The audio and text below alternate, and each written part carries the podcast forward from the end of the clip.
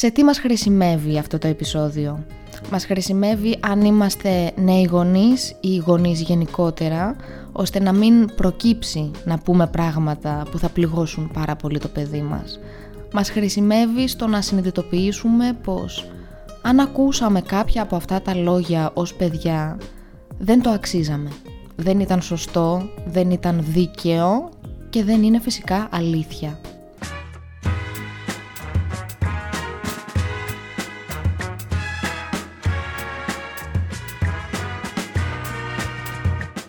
Καλώς ήρθες στο podcast Lukini Project. Είμαι η Λουκία Μιτσάκου, είμαι σύμβουλος προσωπικής ανάπτυξης και life coach και αυτό είναι ένα podcast προσωπικής ανάπτυξης που έχει σκοπό να προσφέρει έμπνευση και ψυχική ενδυνάμωση και μιλάμε για τεχνικές και εργαλεία που μας βοηθούν να βελτιώσουμε την ποιότητα της ζωής μας. Το Lukini Project έχει ως σκοπό να κάνει τον κόσμο καλύτερο με το να γνωρίσουμε καλύτερα τον εαυτό μας και φυσικά να μην ξεχνάμε πως πάντα υπάρχει λόγος για να χαμογελάμε.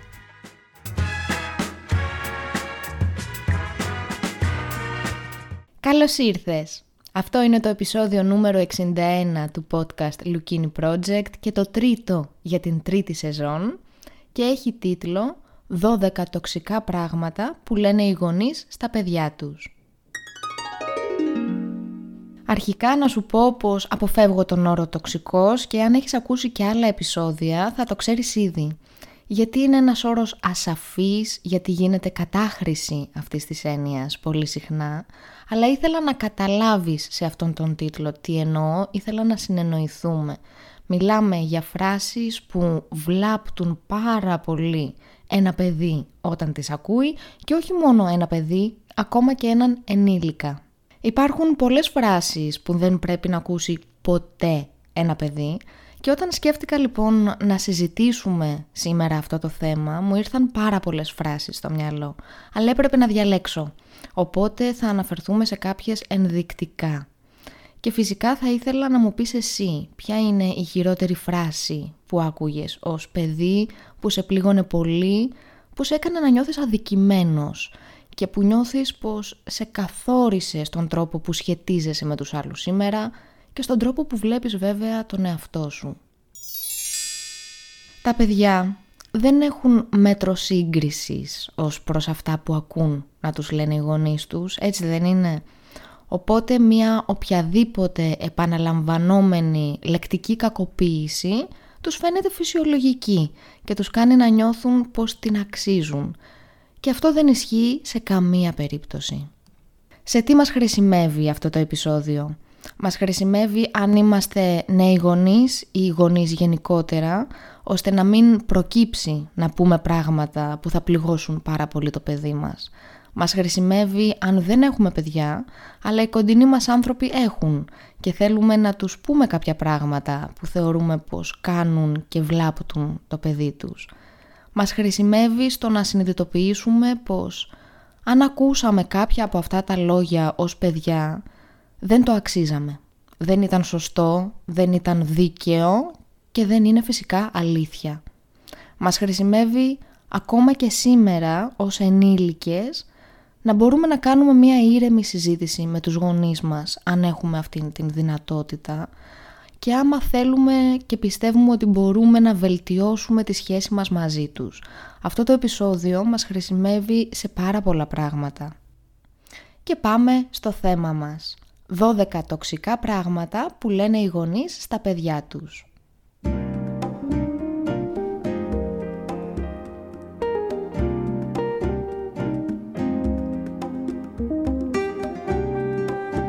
Νούμερο 1. Άλλαξε την εμφάνισή σου; Πώς είναι τα μαλλιά σου έτσι; Γιατί δεν τίνεσαι καλύτερα; Βάψου λίγο να είσαι πιο όμορφη. Χάσε κανένα κιλό. Πάρε κανένα κιλό.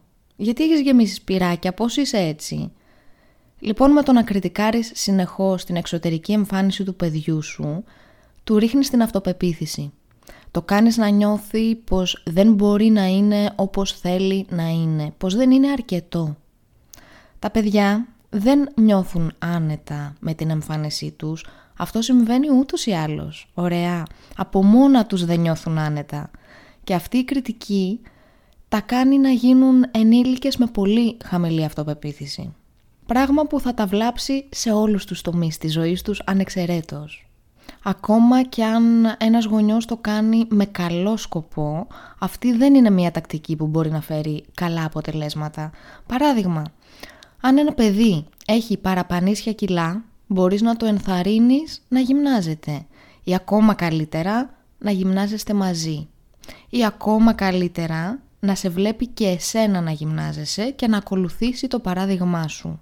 Όχι όμως να το λες χοντρό ή να κάνεις αστιάκια για το βάρος του, οτιδήποτε σε αστιάκι για την εξωτερική εμφάνιση του παιδιού είναι τρομερά, τρομερά βλαπτικό. Το παιδί πρέπει να νιώσει πως μπορεί να είναι ο εαυτός του. Πρέπει να νιώσει συναισθηματική ασφάλεια και του αξίζει να νιώσει συναισθηματική ασφάλεια. Νούμερο 2. Ο τάδε το κάνει αυτό καλύτερα από σένα. Είναι καλύτερος από σένα. Ή ο αδερφός σου πήρε άριστα στα μαθηματικά. Εσύ γιατί πήρες κακό βαθμό; Η ξαδέρφη σου δεν το έχει ποτέ αυτό το πρόβλημα. Η συνεχή σύγκριση του παιδιού με κάποιο άλλο και πολύ συχνά με ένα συγγενικό πρόσωπο δεν το ενθαρρύνει να προσπαθήσει περισσότερο για κάτι ποτέ.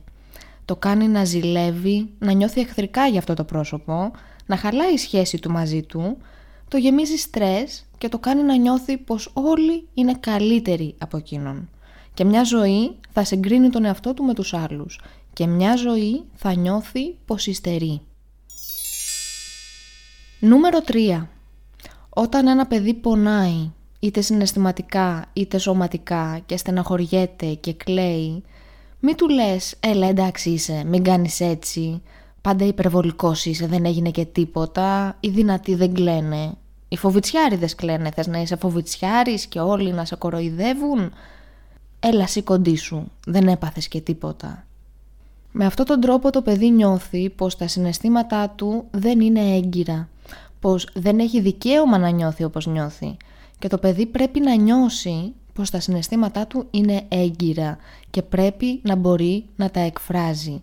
Δεν πρέπει να μάθει το παιδί να αποφεύγει τα δυσάρεστα συναισθήματα και να μην μπορεί να τα εκφράσει. Πρέπει να μάθει τι είναι το κάθε συναίσθημα, τι τον έκανε να νιώσει έτσι και πώς μπορεί να το διαχειριστεί και πρέπει να νιώθει πως τα συναισθήματά του είναι έγκυρα, πως έχει δικαίωμα να νιώθει όπως νιώθει, πως είναι ok να μην είναι πάντα ok. Νούμερο 4. Σε πειράζει αυτός; Σου κάνει bullying? Έτσι κάνουν τα παιδιά στο σχολείο. Δεν πειράζει, μη δίνει σημασία. Αγνόησέ τον και θα περάσει.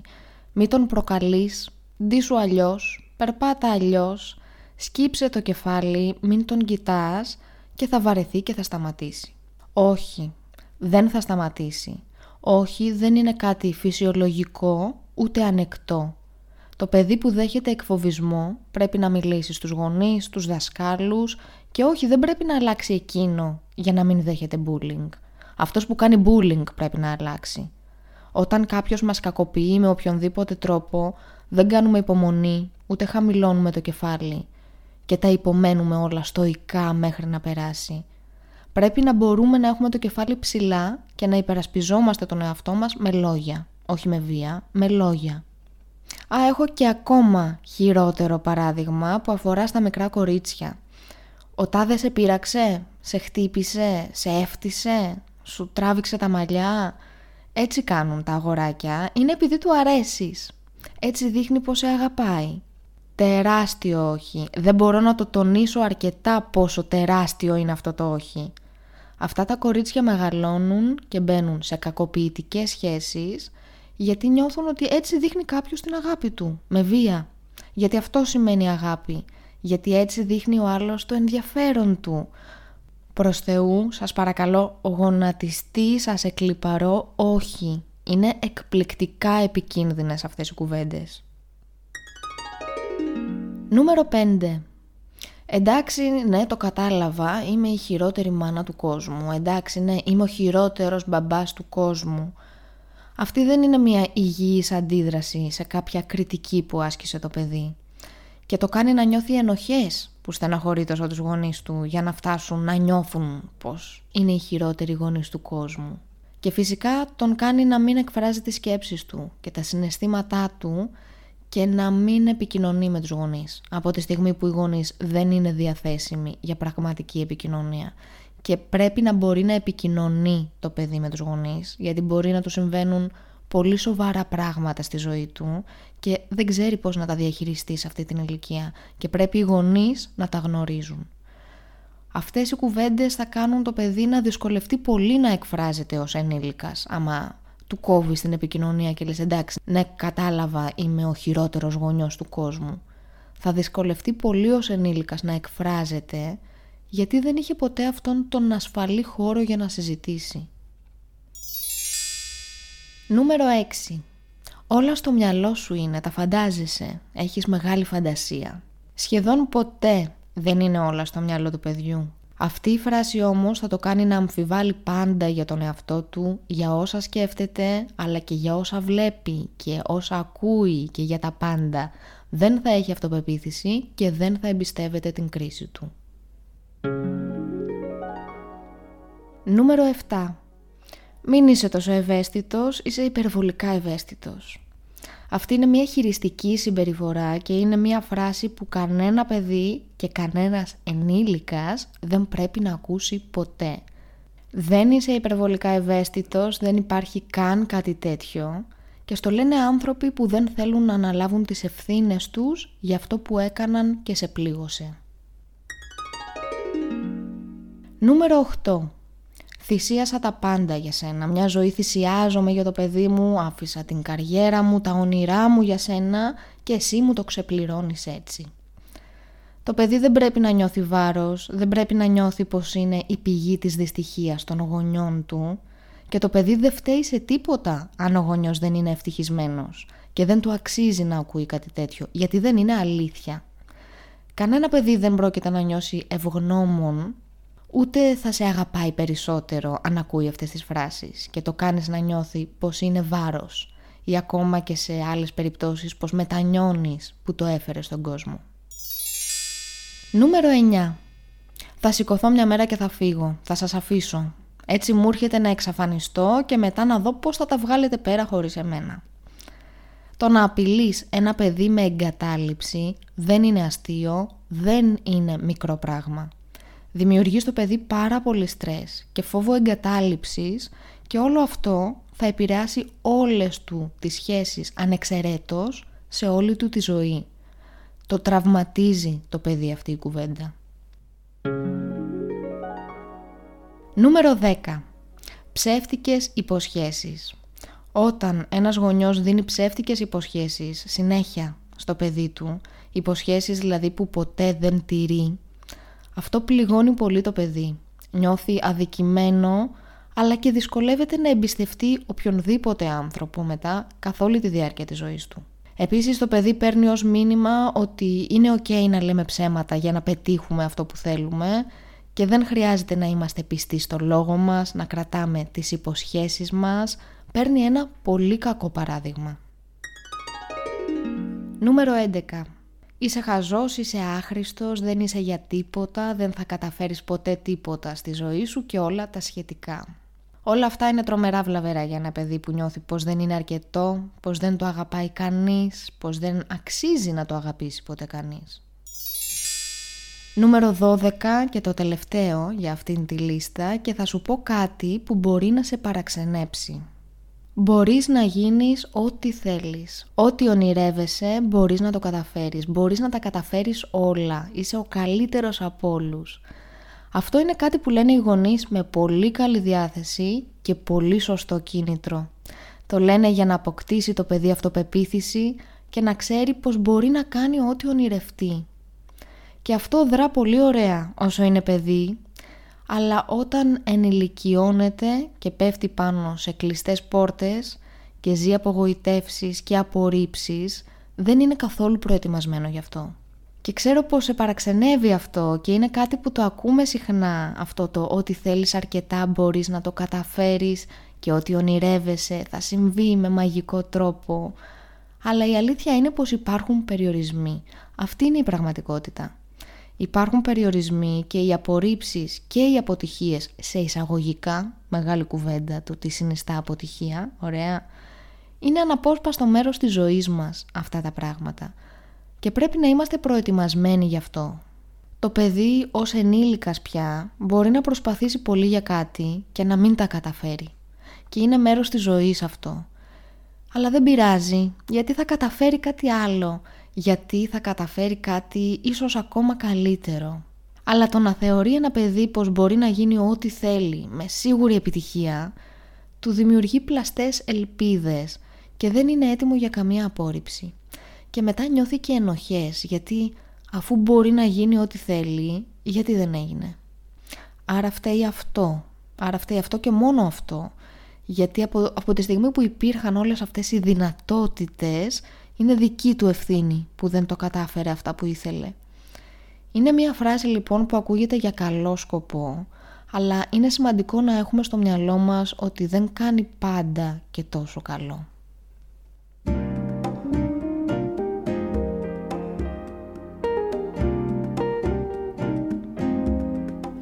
Ένα ιστερόγραφο, το πρώτο και το τελευταίο για σήμερα. Η παιδική μας ηλικία είναι καθοριστική για τη ζωή μας. Μας διαμορφώνει και διαμορφώνει και τον τρόπο που σχετιζόμαστε με τους άλλους και τον τρόπο που βλέπουμε τον εαυτό μας και τον τρόπο που βλέπουμε τον κόσμο εν γέννη. Τα πιστεύω μας, τις αξίες μας. Υπάρχουν λόγια που μπορεί να πληγώσουν και να βλάψουν πάρα πολύ ένα παιδί. Και είναι σημαντικό να τα γνωρίζουμε όλοι μας. Ποια είναι αυτά τα λόγια. Να τα γνωρίζουν οι γονείς, να τα γνωρίζουν οι μελλοντικοί γονείς, αλλά και όλοι ανεξαιρέτως, ώστε να εντοπίσουν όλα αυτά τα λόγια που άκουγαν ως παιδιά και τα πλήγωσαν πολύ και αυτά τα λόγια έχουν καθορίσει την ενήλικη ζωή τους ακόμα και αν δεν το είχαν σκεφτεί μέχρι τώρα, ακόμα και αν δεν το είχαν συνειδητοποιήσει. Και γι' αυτό ήθελα να κάνουμε αυτή την κουβέντα, για να συνειδητοποιήσουμε μερικά πράγματα. Να συνειδητοποιήσουμε πως ε, δεν πήγαινε τίποτα στραβά με σένα, πως ήσουν πάντα αρκετός, πως ήταν άδικο να τα ακούσεις αυτά τα πράγματα και ότι μπορείς πλέον να αλλάξεις την ιστορία που λες στον εαυτό σου, για τον εαυτό σου. Γιατί αυτά που σε έμαθα να λες για τον εαυτό σου δεν ήταν αλήθεια, ήταν άδικο να τα ακούσεις και δεν το άξιζες. Πώς θα τα λέμε, πώς θα επικοινωνούμε. Lukini.gr, όλα τα podcast, πολλά ακόμα άρθρα μπορεί να σε ενδιαφέρουν. lukiamitsakoucoaching.com και φυσικά μέσα από τα social media. Facebook, σελίδα Lukini, group Lukini Project Podcast, Instagram Lukia Mitsaku και Lukia Mitsaku Coaching, TikTok Lukia Mitsaku, σύντομα και YouTube Lukia Mitsaku. Φυσικά επικοινωνείτε μαζί μου για ατομικές συνεδρίες coaching αν είναι κάτι που σας ενδιαφέρει, αν θεωρείτε πως είναι κάτι που μπορεί να σας βοηθήσει. Και φυσικά για αυτό το podcast μπορείτε να το κάνετε share στα social media, να κάνετε subscribe στην εφαρμογή που το ακούτε για να βρίσκετε τα νέα επεισόδια, να το κατεβάζετε κάθε φορά για να το ακούτε εκτός σύνδεσης όποια στιγμή θέλετε. Και φυσικά κάτι που με συγκινεί πάρα πολύ όταν το κάνετε να το προτείνετε αυτό το podcast σε κάποιον φίλο σας. Και κάτι άλλο που λέω κάθε φορά, αν σου αρέσει το Lukini Project, μπορείς να του δείξεις την αγάπη σου με το να πας στην εφαρμογή του Spotify και του Apple Podcast από το κινητό σου και να το βαθμολογήσεις με 5 αστεράκια. Αυτό θα μου δώσει πάρα πολύ μεγάλη χαρά και θα κάνει και πάρα πολύ μεγάλη διαφορά στο να μας βρουν μετά και άλλοι άνθρωποι. Και ευχαριστώ πάρα πάρα πολύ εκ των προτέρων. Είμαι η Λουκία Μιτσάκου και σας ευχαριστώ πάρα πολύ για την ακρόαση και που με εμπιστεύεστε με τον χρόνο σας. Θα το λέω πάντα αυτό γιατί είναι θέμα εμπιστοσύνης. Γιατί ο χρόνος μας είναι από τα πιο σημαντικά πράγματα που έχουμε. Γιατί το που αφιερώνουμε τον χρόνο μας καθορίζει την εξέλιξη της ζωής μας. Χαίρομαι πάρα πολύ που με εμπιστεύεστε με τον χρόνο σας. Χαίρομαι πάρα πολύ που φτιάξατε χρόνο για να ασχοληθείτε με την προσωπική σας ανάπτυξη, για να μάθετε καινούρια πράγματα, για να αποκτήσετε νέες δεξιότητες. Είναι πάρα πολύ σημαντικό αυτό και δεν είναι πραγματικά καθόλου δεδομένο. Ένα μεγάλο μπράβο από εμένα, ένα τεράστιο ευχαριστώ για όλα να προσέχουμε τι λέμε, να φιλτράρουμε αυτά που ακούμε που μας λένε οι άλλοι, να μην είμαστε άδικοι με τον εαυτό μας. Τα λέμε πάλι την τρίτη με το καινούριο μας επεισόδιο. Να είστε καλά, να προσέχετε τον εαυτό σας και να μην ξεχνάμε πως πάντα υπάρχει λόγος για να χαμογελάμε. Και από εμένα, φίλοι, μεγάλο.